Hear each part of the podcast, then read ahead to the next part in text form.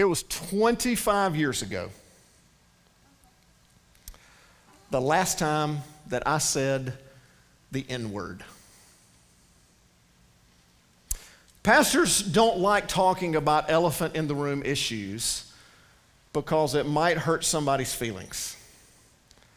But talking about race hurts my feelings. Because I have to come face to face with my own past and my own brokenness and my own sinfulness. I was raised in the deep south. I've lived all my life here. My high school that I attended, small high school, was 95% white. And people often made snide remarks, snarky comments, and told jokes about people of color.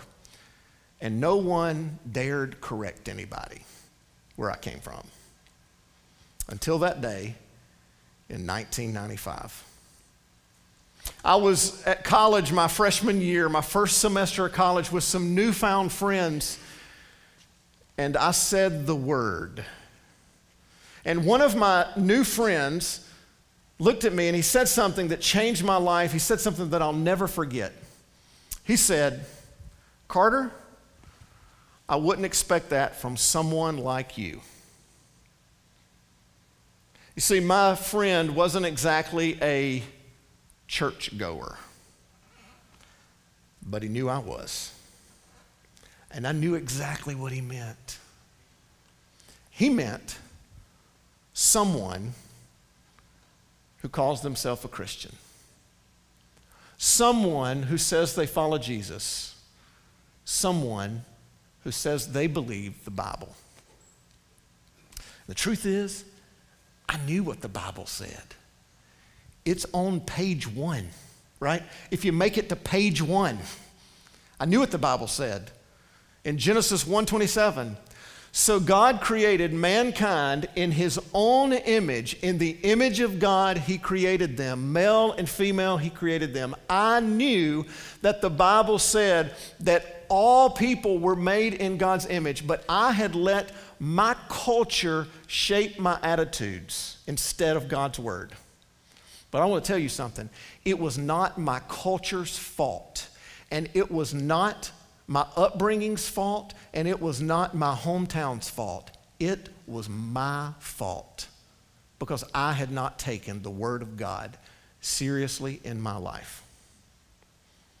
And that day began a process of God and His Holy Spirit transforming my heart and my attitudes about black and brown people. And like all of us, I'm still a work in progress. I began thinking about this series and we began planning it in January, Elephant in the Room. And now we need it more than ever because the whole world is talking about these issues, right?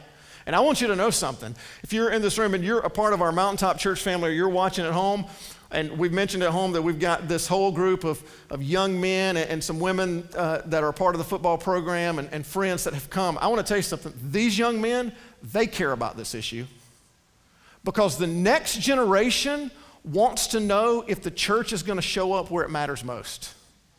Because so often over the years, the church has been silent on the issues that the world is clamoring for truth on.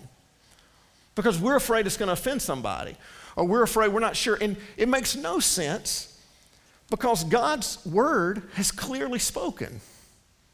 And that's why we have to see what God is going to say. We have to see what, uh, what God says about it. This is why that as followers of Christ, we can't say, I don't want to talk about it.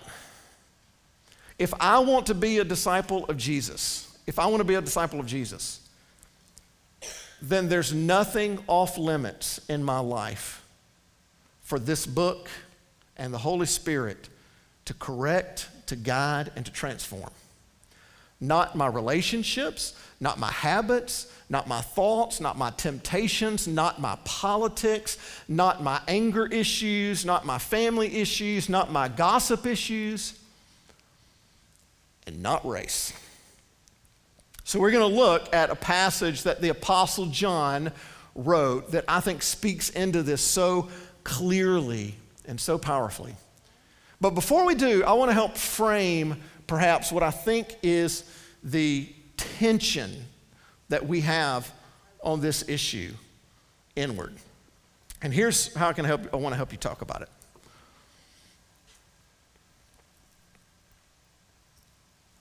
Race is a snowball. I know you're like, it's August in Alabama. There ain't no snowballs, right? It's just hot. But here, let me help you think about it. Race is a snowball. And for some of you watching, for some of you in this room, here's what you're thinking about this, this snowball. It's, it's delicate, right? It's a delicate issue. And some of you are thinking, Carter, you, you have no idea how far I've come on this issue. In fact, some of you have a story that's much like mine. And you have a time when you thought different things, when you said different things, when you laughed at different jokes, and you're like, Carter, I've come a long way. And for some of you, you're, gonna, you're saying that, hey, I was here in the 60s, and it's way better than now. I was here in the 70s, and it's way better now. And you're exhausted from talking about this issue because you feel like we've come so far, and you're also worried. Because snowballs have a way of doing something. They have a tendency to snowball. And you're worried that this snowball is going to snowball into an even bigger snowball. And the problem is, for you, you you're just sitting there saying, like, listen, we're talking about this issue, but this is, we don't need to be getting into social issues. We don't need to be getting into political issues because there are all kinds of uh, there are all kind of different kind of movements and adjacent agendas. And if this snowball that we say we want to talk about in church snowballs into something bigger that's political, it could be really dangerous because where this issue of race seems to sit politically is it even has danger to snowball into something way bigger that you really don't want it to become. Because you're not worried it's just going to get political. You're worried that the politics around this conversation of race are going to take this to a bigger snowball that's going to eventually lead to a very left leaning agenda. In fact, there are some of you, I really believe this, that you're worried if Carter's talking about race today, it's only a matter of time before he's quoting Karl Marx on the stage, and we've got small groups who are studying socialist authors. Because for you, this issue feels social, it feels political, and you don't want us to lose our, our focus on the message of Jesus. And you were, so you approach like some of you like came to church today or you tuned in and you're like, you took a big breath because you're worried about where this conversation might go. You're worried about what it might come to. You don't want us to lose our focus. There are others of you that you view this snowball differently.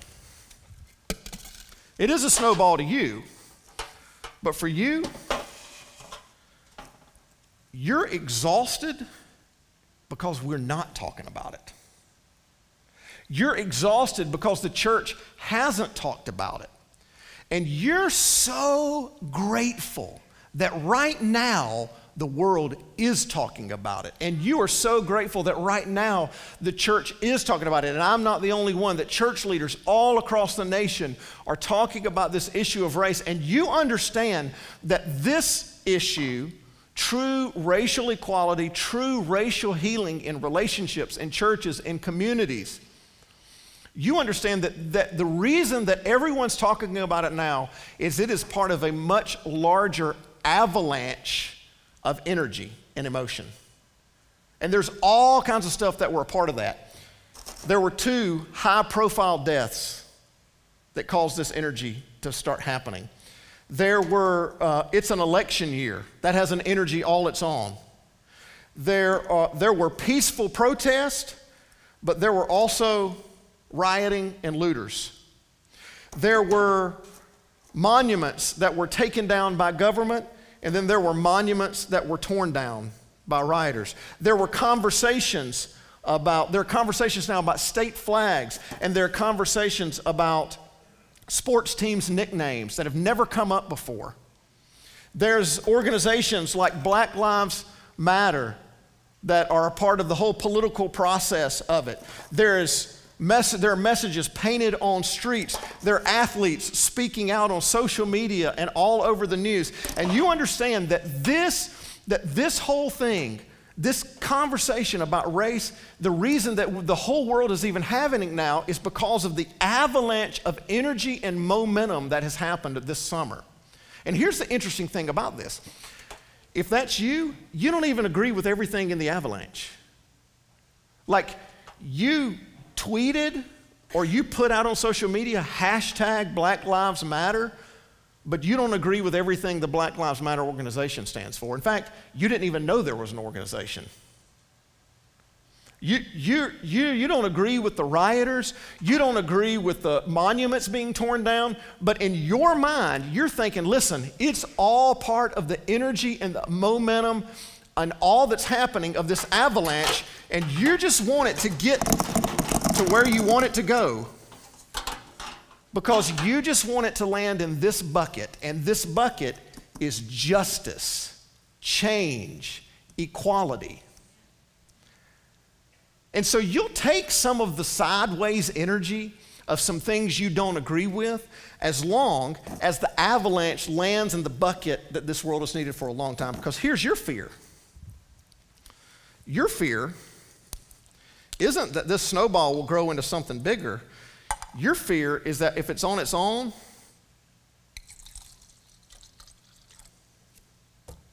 it'll just melt.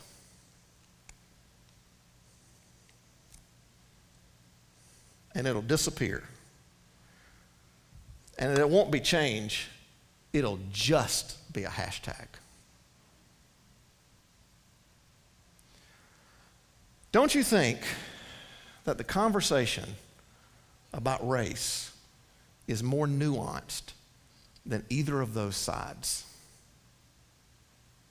And I want to ask you would you trust this conversation? and this issue in your heart, not to politics, not to social issues, would you trust it to Jesus? Would you trust this conversation to the cross? Because you see, I think that this conversation of race belongs right smack dab in the middle of the cross. I think this conversation is actually a conversation that Jesus started on the cross.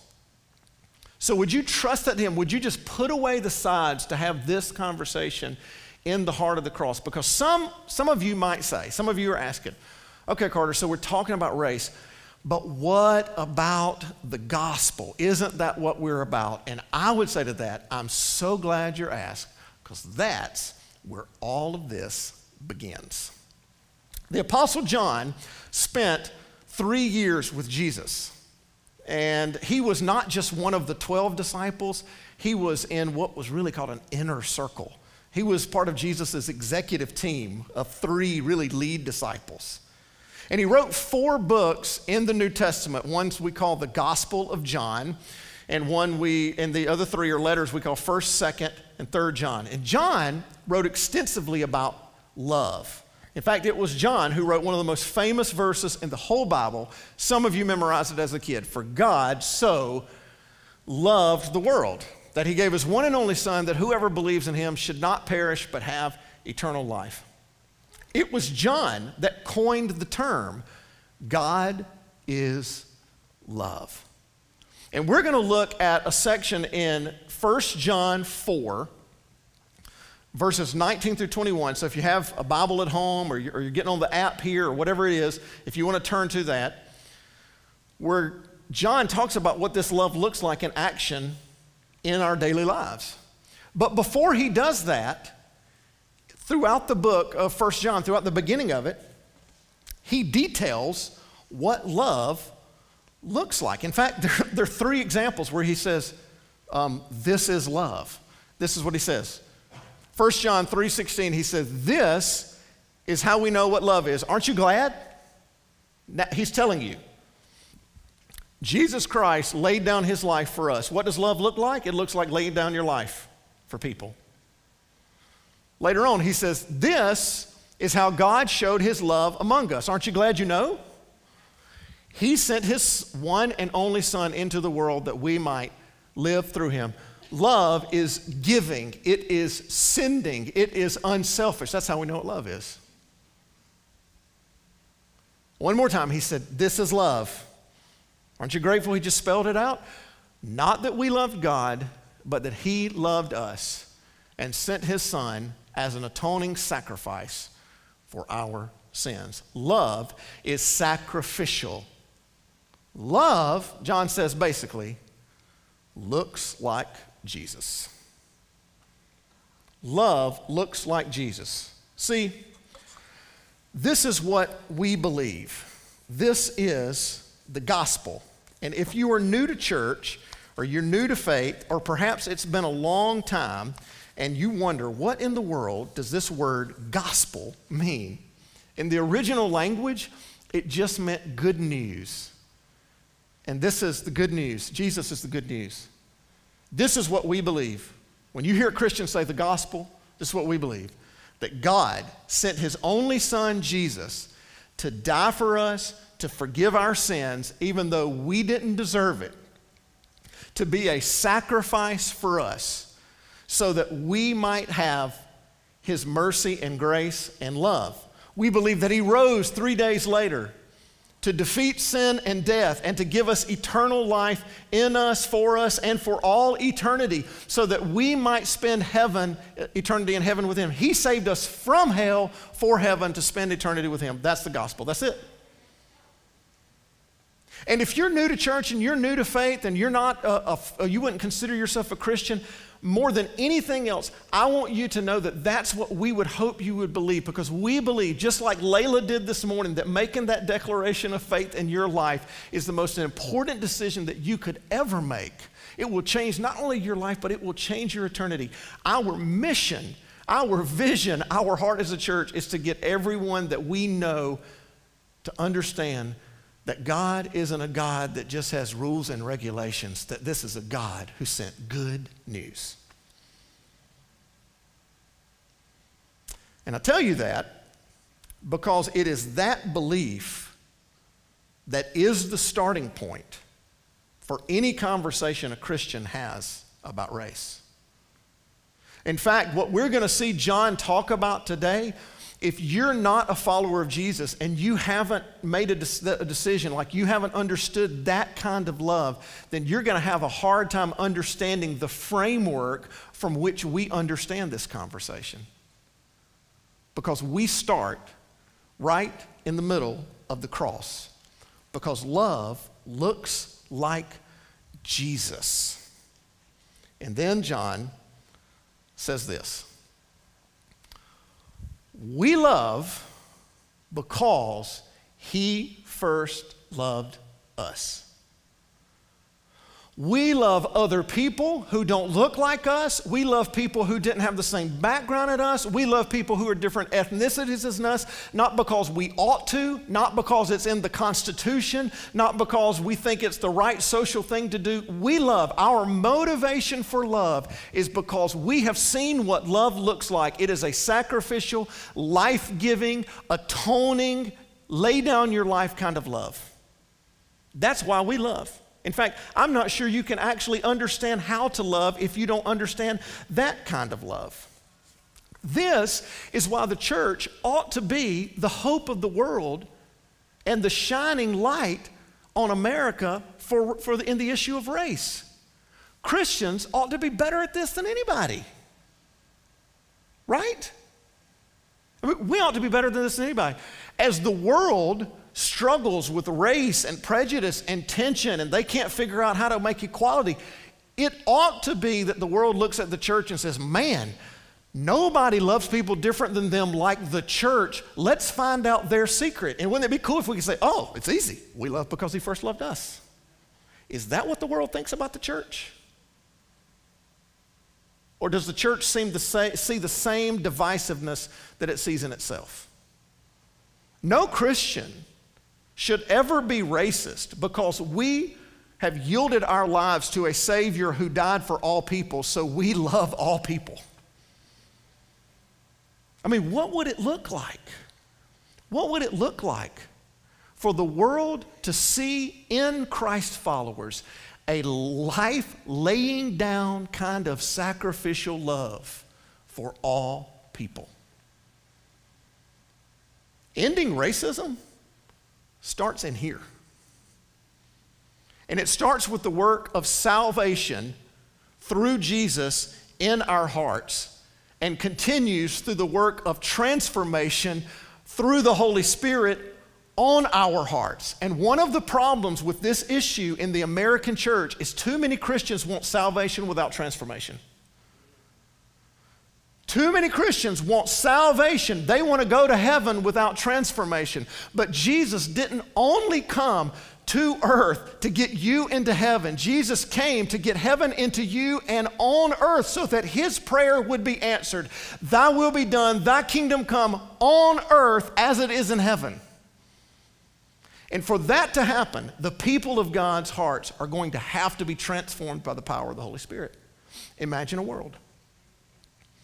Imagine a world where every Christian, wherever they have influence, the family they lead, the classroom they're in charge of, the department that they oversee, the business that they own, the community organization that they're part of. Imagine a world where every Christian, where every sector of the world, what they love, where they love people, where they love others, especially those different than us, because he loved us. Well, then John says something that's really difficult and hard to hear. Listen to what he says. Whoever claims to love God. So if you say you're a Christian, you say you're a God fearing person. Whoever claims to love God, yet hates a brother or sister, is a liar.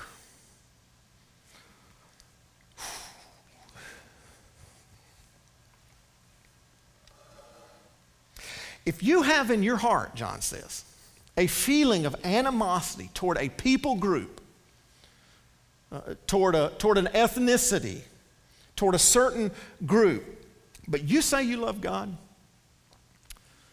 John says, you're lying. So, can we just say this plainly? Racism is sin.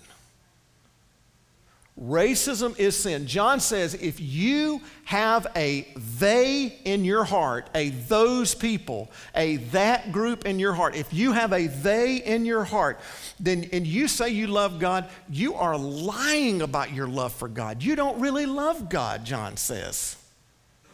And it's sin.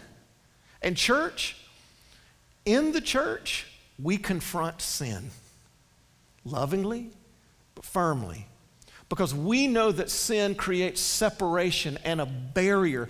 Jesus died on the cross so that this sin would be wiped away. And we want to invite anyone that has anything in their heart that's separating them from God to come put it on the cross and nail it to the cross. And racism might need to be the thing, and that kind of other people, those people thing might need to be the thing we nail to the cross. Because you will never, ever be who God wanted you to be as long as there is some kind of sin in your heart. Even if you think the sin is just an attitude that doesn't hurt anybody, it's hurting you. Now, most of us read this and go, I am off the hook. I don't hate anybody, right? You don't have to raise your hand because you were all thinking that, right? I don't hate anybody. I'm, I'm okay. And if John had just left it at that. But then he says, For whoever does not love their brother and sister, whom they have seen, cannot love God, whom they have not seen. Whoever does not love their brother and sister, whom they can see with their own two eyes, how in the world? They can't love God. They've never even seen me, God would say. It's as if John is saying, you, You've never seen God, but all you see every single day is image bearers of the Most High God. It's almost if God is saying, How could you love me if you don't love these people made in my image? That's the way that you love me. This is why people of faith don't say that we're colorblind. We're not colorblind. We see people and we see differences. And we love those differences. We see your skin tone and we love it black, brown, peach, white, every shade in between. We celebrate our differences because in every difference, we see a different form of the image of God. So let me ask you some questions. When you see a young African American man with long dreadlocks and braids. Do you love him? Do you love what you see? Or do you write a narrative in your mind about him? When you see a white guy in a big truck listening to country music, do you love him? Do you love what you see? Or do you kind of make up your own story in your mind about who he is? When you hear someone who is Asian or Hispanic and they weren't born in this country and they, they don't speak with quite perfect English, do you love them?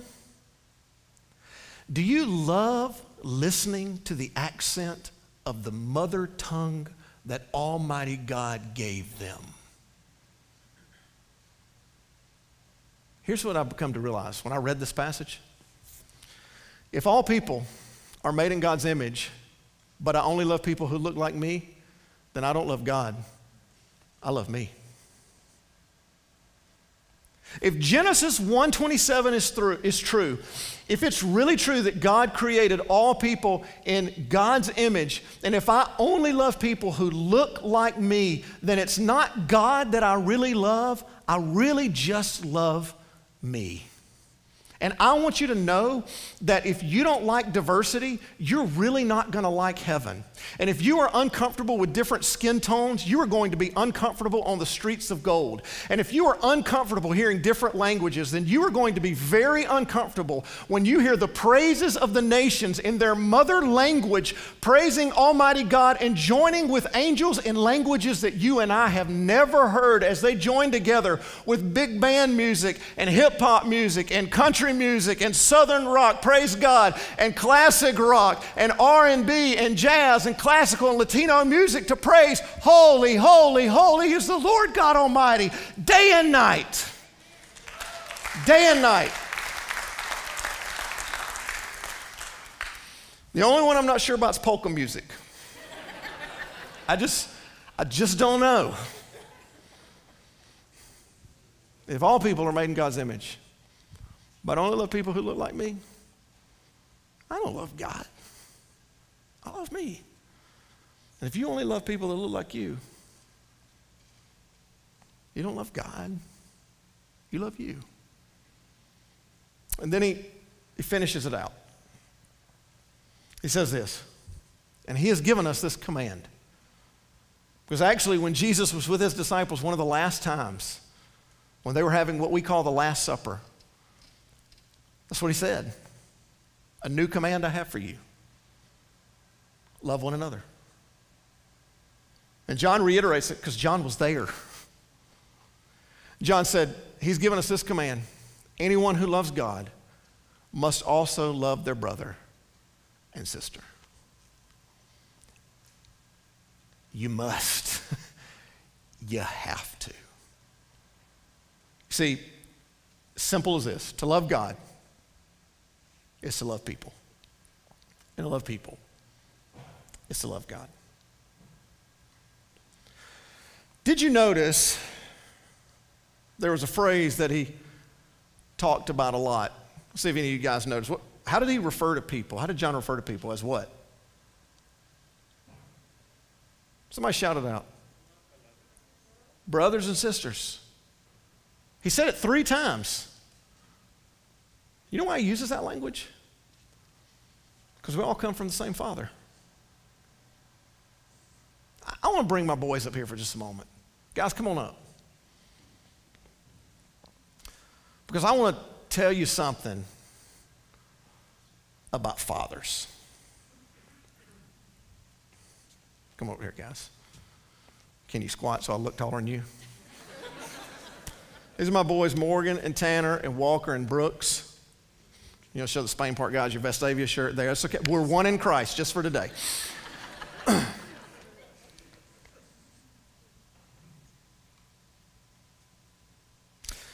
Let me tell you something about fathers. If you don't love my boys, you don't get to have a relationship with me. That's the way it is with fathers. And you can't say, well, I love these two over here, but I just don't like these two over there. Because you, you can't separate my children from me. You see, a prerequisite for you having a relationship with me as their father is that you also have to love my children. You have to be in relationship with them if you want to spend time with me, because that's the way it is with fathers. You see, if we're going to love God, we have to love his people. If we're going to love the Father, we have to love his children who are our brothers and sisters. And sometimes these boys will tell you this. Sometimes when they do something wrong to each other. Does that ever happen? They'll say something to one another. They brothers fight. Any of you guys got brothers? Brothers fight? Get on each other's nerves? They'll say something, do something. And you know what I'll look at one of them and say? Nobody does that to one of my sons. You see, just because you're my son doesn't mean you get to say that to another one of my sons. Nobody treats one of my sons that way. So, if you want to have a relationship with the Father, if I want to have a relationship with the Father, what would it mean for the way that we love His children? He commanded us to. He loved us first. First. What does that look like for you? Maybe that means taking somebody out to lunch or sitting down for coffee or giving somebody a call or having a Zoom or texting somebody and just say, I want to talk to somebody that's different from you. If you're a white person asking an African American, if you're African American asking a white person, just say, Can you? I just want you to know I see you. I want to learn. I want to know what I don't know. I want you to tell me about your experiences growing up black, your experiences growing up white. What were you told about people of other races? How have you changed? What are you still learning? What are the questions you still have? And if you don't have an African American friend and you're white, or you don't have a white friend if you're African American, maybe it's high time you found one. Because it's hard to get to know how to love people if you don't know them. And maybe you realize this is bigger than just black and white, and maybe you've never sat down with a Hispanic person or an Asian person, and you need, it's finally time to sit down with somebody and say, help, help me understand what it's like being in this country, and maybe you're not from this country, your parents weren't from this country, your grandparents weren't from this country. How can I love you better? How can I get to know you better? You see, because John says when you look at those people, when you see them,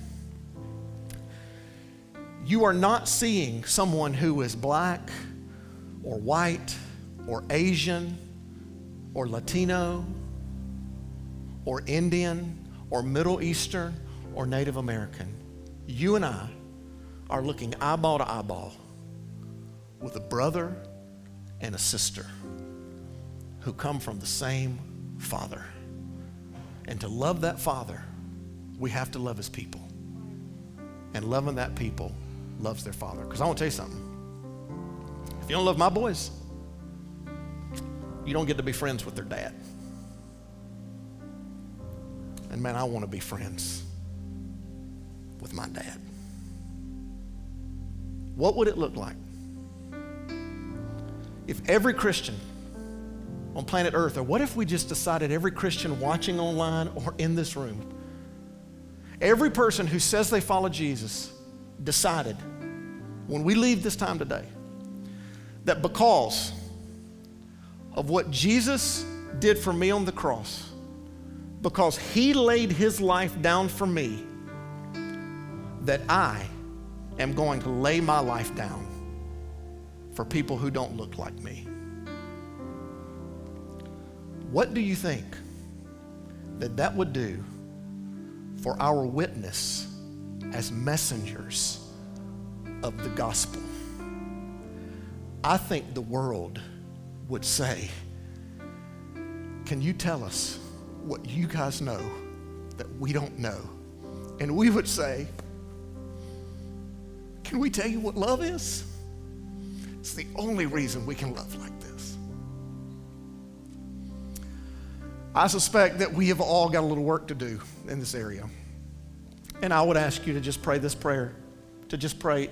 Would you just say, Father in heaven, would you, the God who I cannot see, work in my heart on behalf of all the people every day that I can see? You guys pray with me?